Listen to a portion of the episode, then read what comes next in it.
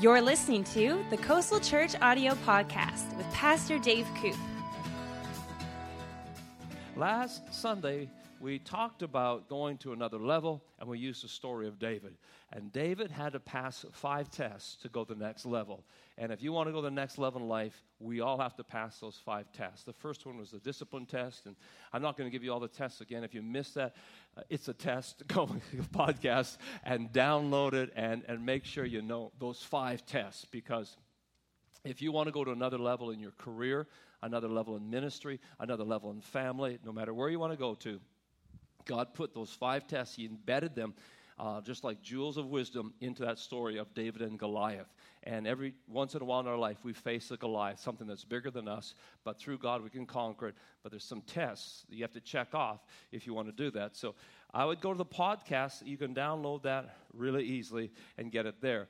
Today we're going to talk about removing limitations and barriers to go to the next level.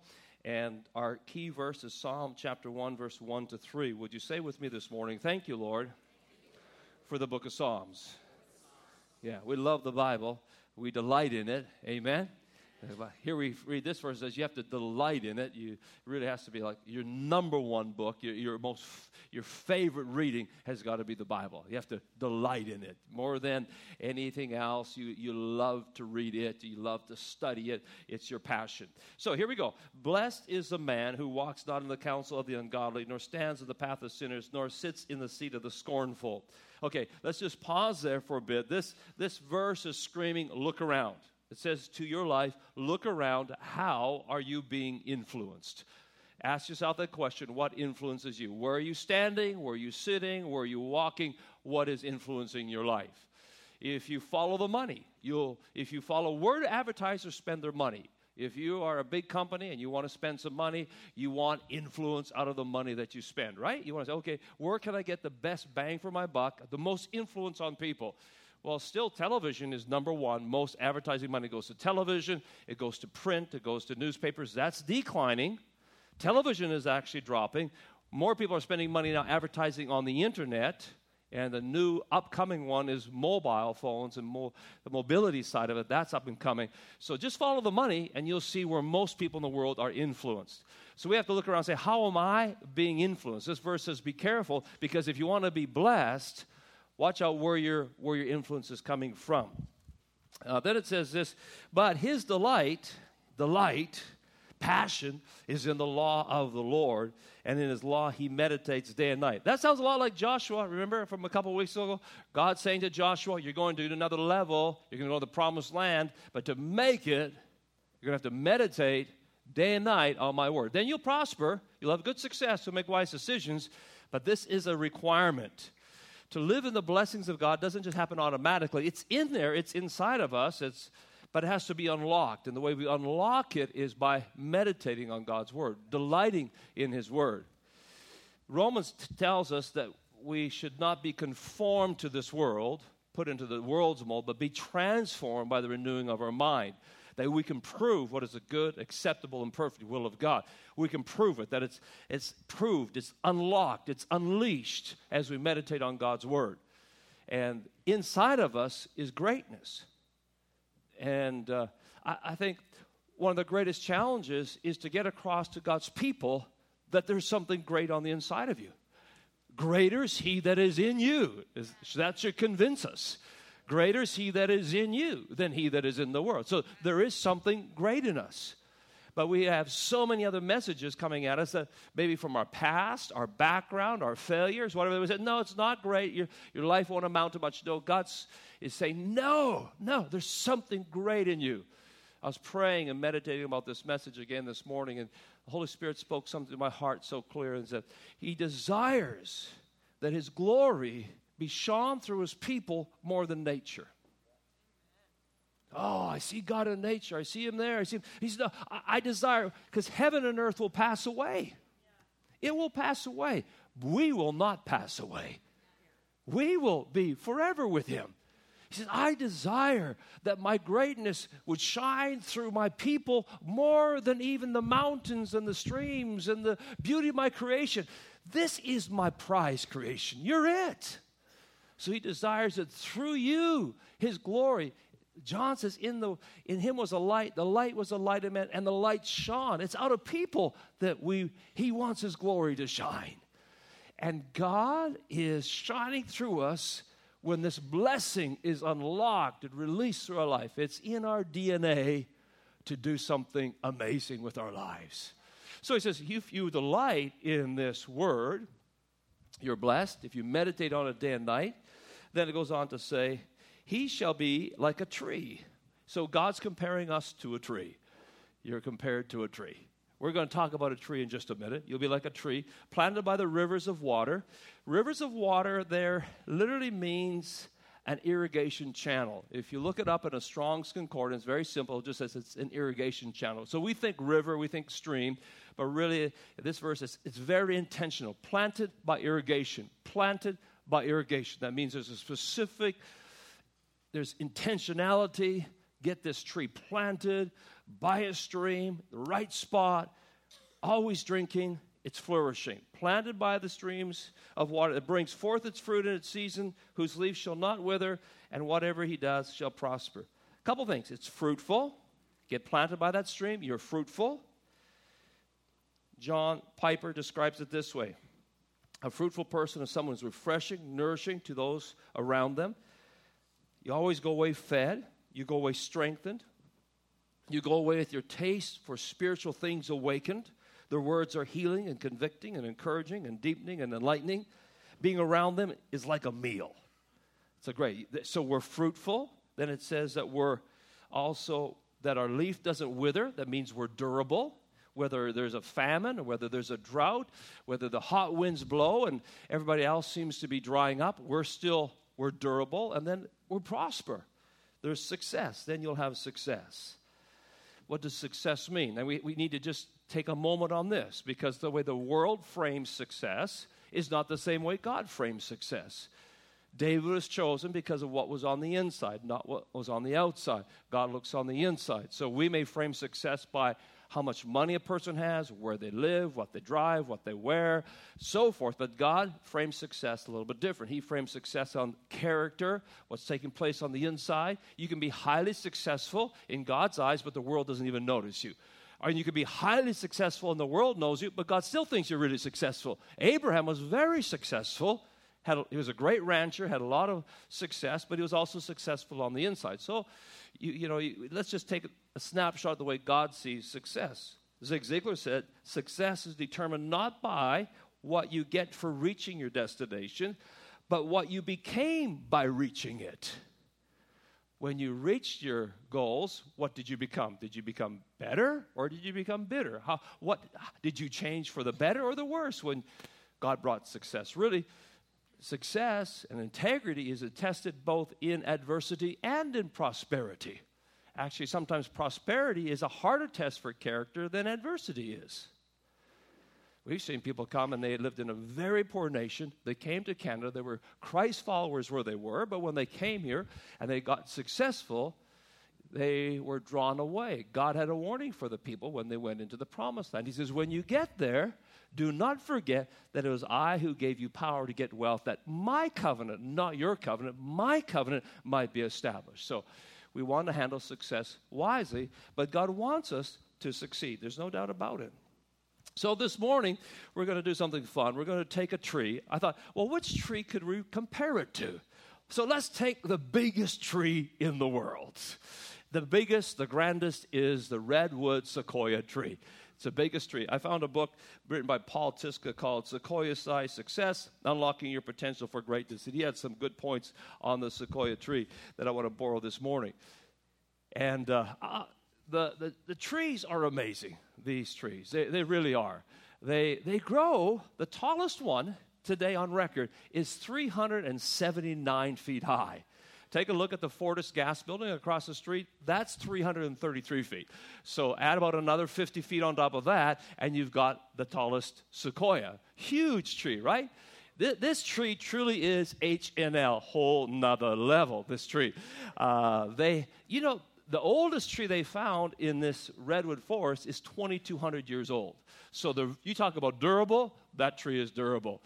Uh, they have the the base of them can be up to 45 feet wide the base if you've ever gone maybe to one of the the the, the forests where they are in california you could actually drive your car through the tree you, you just google it you'll see pictures if you haven't been there it's an amazing sight to see these trees and they they're, where they grow, there's a lot of little streams that run through them. The soil is always moist where the sequoia tree grows. It's all, they are planted by streams of water.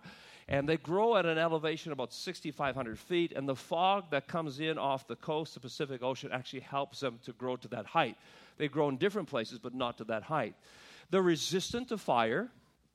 Uh, actually, fire helps them. Bugs and insects can't kill them. They have they, they grow in groves and uh, they, they, they grow together.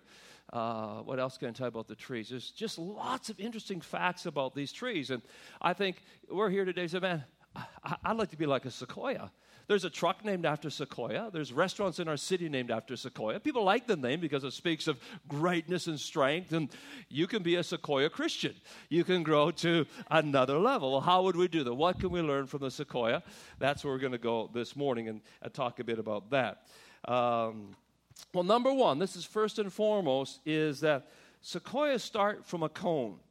I'll show you a picture of the cone because it's the size of an egg. That's the size of the cone that falls from the tree. Not very big compared to how big it grows, growing to over 300 feet. This is where it starts. And actually, that opens up, and inside of it, the sequoia redwood tree seed is the size and looks like oatmeal flake. If you've ever made oatmeal in the morning, that's the size of a sequoia. Small, small, small beginning.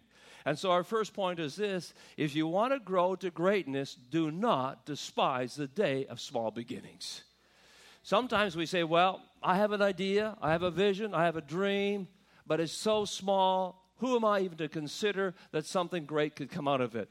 God always works with seed time and harvest. He works through seeds. God said, as long as there's the earth, there's going to be seed time and harvest. So understand that the greatness that we have within us will always start with a seed. It's not going to start with a sapling, it's going to start with a seed. So whatever it is, it will start with a seed. Colonel Sanders, we know him from Kentucky Fried Chicken. Have you heard his story? It's a great example. Here he is, he's in his 60s, his restaurant goes bust. All he's got is a recipe for chicken, making 11 herbs and spices. You know the story. But he had a seed and he began to go from place to place. And finally, he found an investor and they took that little seed, and the rest is history. It grew into a sequoia tree of a business. But he took that one little seed. Starts with a seed. Zechariah 4:10. Do not despise these small beginnings, for the Lord rejoices to see the work begin. God gets excited. Are you seeing this verse? Look at this verse. Let's, let's meditate on this verse. Let's just really chew on this for a bit.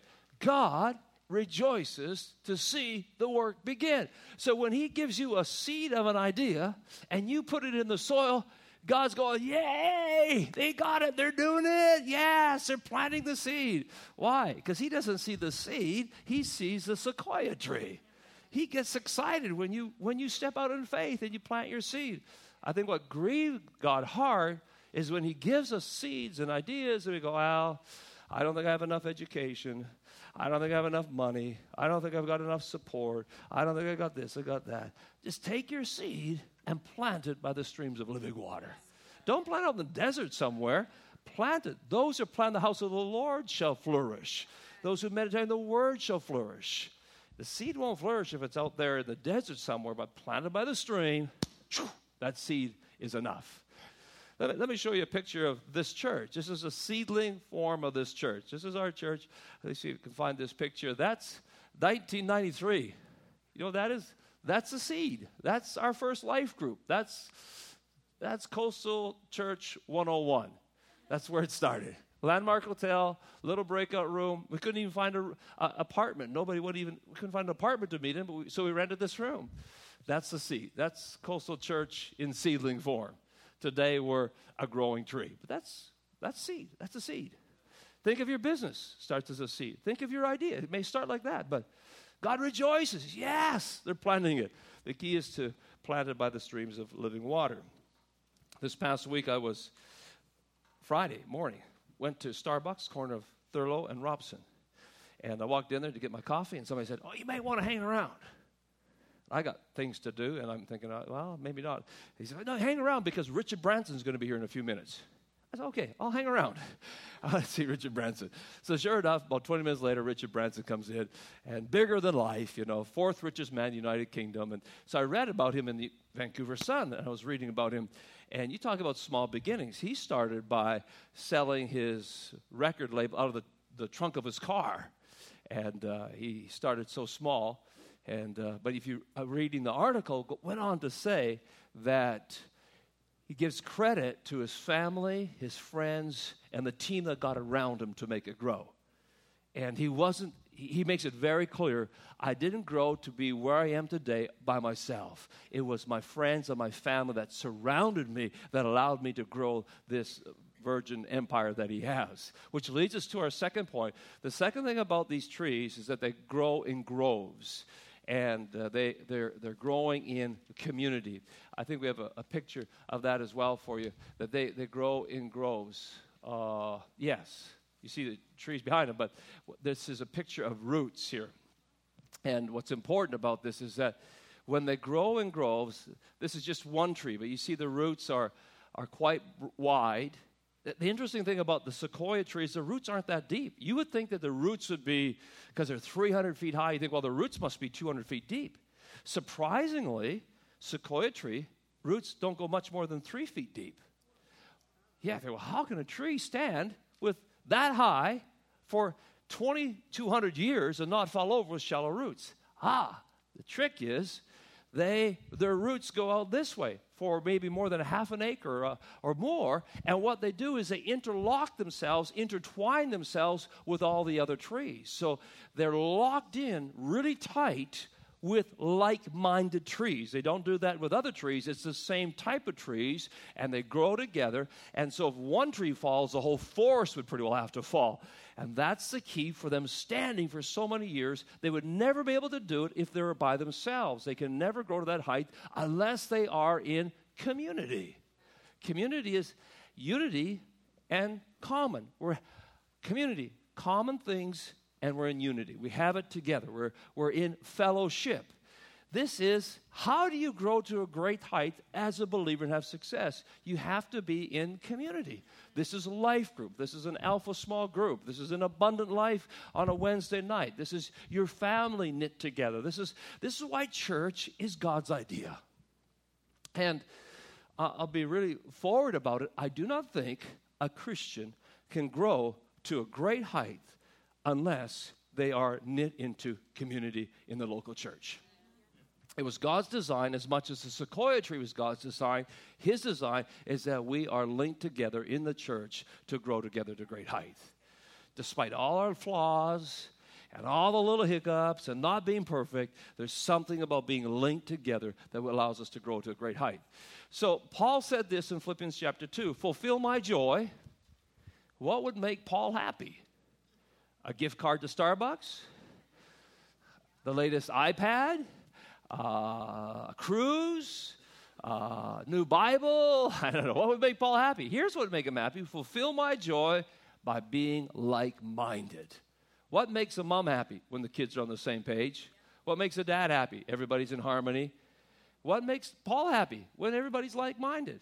The opposite would be true. When people weren't like minded, you lose the strength. Just be like minded, having the same love, be of one accord.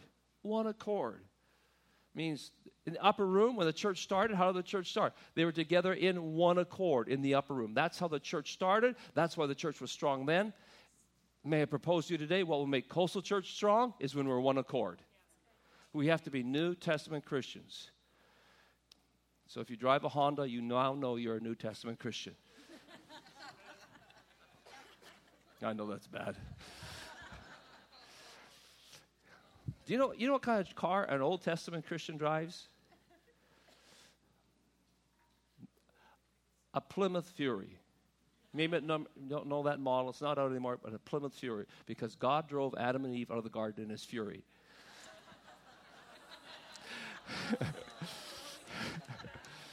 scriptural. And you must know that David drove motorbikes. Yeah, David's into motorbikes. It's exactly because his triumph could be heard throughout the land. so we know he was into. And of course, Paul was into golfing because he finished the course. So we know that he, golfing is scriptural. That'll help you guys. And Joseph played tennis because he served into Pharaoh's court. So there we go. More. Okay, one more. this is this is a test that I give Bible school students.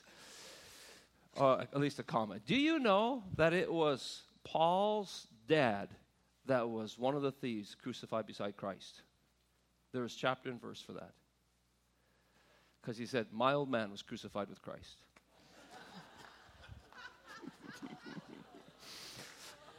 Old man, if you if you're not used to English lingo, that was that's a slang for a father. So anyhow, we could keep going, but uh, we we're a long ways from the message. What point are we on? Number two. Okay, rooted. That's good. Fill my joy, community. Yeah, Lord's prayer even is when we pray the Lord's prayer. How did He teach us to pray? How does it start? What our Father, not my Father, our Father, which art in heaven, hallowed be thy name, thy kingdom come, thy will be done. Give us this day what? Our. It sounds like community, right? Sounds like a bunch of sequoia trees. Give us this day the rain we need. Give us this day the nutrients we need. So the whole kingdom is based on our. And we cannot grow to the height that God wants. We cannot go to the next level if we don't want to be in community. If you say, man, I'm going to do it by myself, I'm going to be a maverick, I'm going to be like a John Wayne or, you know, some other great hero, that's a myth. In reality, that does not happen. I remember one time talking with Jimmy Pattison. He said, It has not been me, it has been our team. The only way I can grow this company is because of a team. And it's the same thing with us. We, we grow to heights by having great people around us. We need the community of the local church, our life groups to grow, to be intertwined, to have the height that we need. Okay, so that was number two. Oh, boy. I like to stretch the clock, but I can't. You know, by the way, in March 2004, two sequoia trees fell over, and they were shocked because they'd been standing for hundreds and hundreds of years. They were shocked. They go, how, how come they fell over? All these years, two big trees fall over the middle of the forest. And they're like, what in the world caused them to fall? And the park rangers came back with a report. You know what caused them to fall? Is they had lots of people coming through that part of the park, and they were walking around the trees, trampling the roots. They damaged the roots. Trees that had stood for hundreds of years fell over because their roots were damaged. And we have roots to our Christianity. There are things that make our Christianity strong, principles that need not be compromised. And when we start compromising the, the foundation of our Christian faith, we're going to fall over. Think of people who were once strong, or even churches that were once strong, but they began to compromise on biblical foundations and they toppled. These big trees toppled because it began to compromise the roots. Do not compromise the biblical foundation that we have. Even if the world is going another way, the Bible says, don't be conformed to the world. Not that God's trying to be mean to us, He just knows we can grow to be a sequoia. Don't compromise the roots. Okay, number three, uh, about the sequoia tree, they have incredibly thick bark. It's up to two feet thick. This is a picture of the base of the tree. You just get an idea of the magnitude. These are epic trees, and their bark is up to two feet thick. And there's something very interesting about their bark. It doesn't have resin in it, so they don't. They're fire resistant. They don't burn. And when the fire comes along, the, the sequoia tree doesn't go, oh no, a fire, a fire. Oh no, fire. We're going to be destroyed. The sequoia tree goes, yippee, here comes a fire. I'm going to grow even higher. Now that sounds kind of strange, but this is what James says to us in James chapter 1. Consider it all joy, my brethren, when you encounter various trials, that the testing of your faith will produce endurance. In Isaiah chapter 45, there's another verse about the fire, and it says here, or Isaiah 43, when you go through deep waters in great trouble. Anybody been through deep water in great trouble? For those of you who have not raised your hand, your day is coming, okay? Just know that. It says, I will be with you when you go through rivers of difficulty. You will not drown. When you walk through the fire of oppression, you will not be burned up. The flames will not consume you. The fires does not consume the sequoia tree. It's very interesting. Why? Because it's got this thick bark. It's wrapped up in this thick bark. It's fire resistant. Do you know the Holy Spirit, when He enwraps Himself around us, He's fire resistant? We can hide ourselves in the presence of the Lord. We go to the rock that is higher than us. We can hide ourselves in His presence, and the fire cannot touch us because the Holy Spirit is fire resistant. When Noah went into the ark, it protected him from the judgment waters. And when we go into Christ, we're protected from the fires and the trials of life. Yeah. Mm. Thick bark protects it from the fire, but the fire does something else for it. The fire, those little cones that are the size of an egg, that fire heats up that cone and the cone pops. And out of that little pop comes the seeds. And in that seed, of course, is the new sequoia tree. If the fire did not come, the seed would never be planted. Sometimes in our adversity, the best ideas come. Is that not true? Don't they say that necessity is the mother of invention? When you're under pressure in war times, don't we come up with some of the best inventions, unfortunately? but we can use them for good. And so it is when we're in adversity, sometimes that pressure causes the best ideas to pop forward. So the tree is not upset, it's actually excited. Yeah. And also sterilizes the soil, adds nutrients, and so that little seed grows the best because of the forest fire. So there's a number of other things we won't talk about because we don't have time, but the fire actually causes the tree to thrive, not just survive. And so when you have a struggle in your life, God's saying, get ready to thrive, not just survive. Because sometimes our attitude is, man, I just got to hang in one more week. I'm just going to hang in until Jesus comes. That is not an overcoming attitude that God wants us to have. We shouldn't be like, oh man, if I can just get to heaven. Some mid morning when this day is over, I'll fly. I like that song, I'll fly away, but I don't like the thought that goes with it, like I just got to hang on until Jesus comes back. No, he says, occupy till I come back. That means be strong, grow, let my love, my light shine out of you. Don't look like you got baptized in pickle juice and slept upside down in a post hole, you know, like, oh. If that's Christianity, no thanks. If that's what it looks like to be a Christian, I'll pass because that doesn't look like life to me. I think we should just emanate, even in the trials of life, a joy that people say, whatever you got, I want. I know that didn't come out of a Jack Daniels bottle. I know that didn't come out of a reefer. You got something that's different, and I would like to have part of that. Okay, that's number three. Number, I don't have enough time for all this.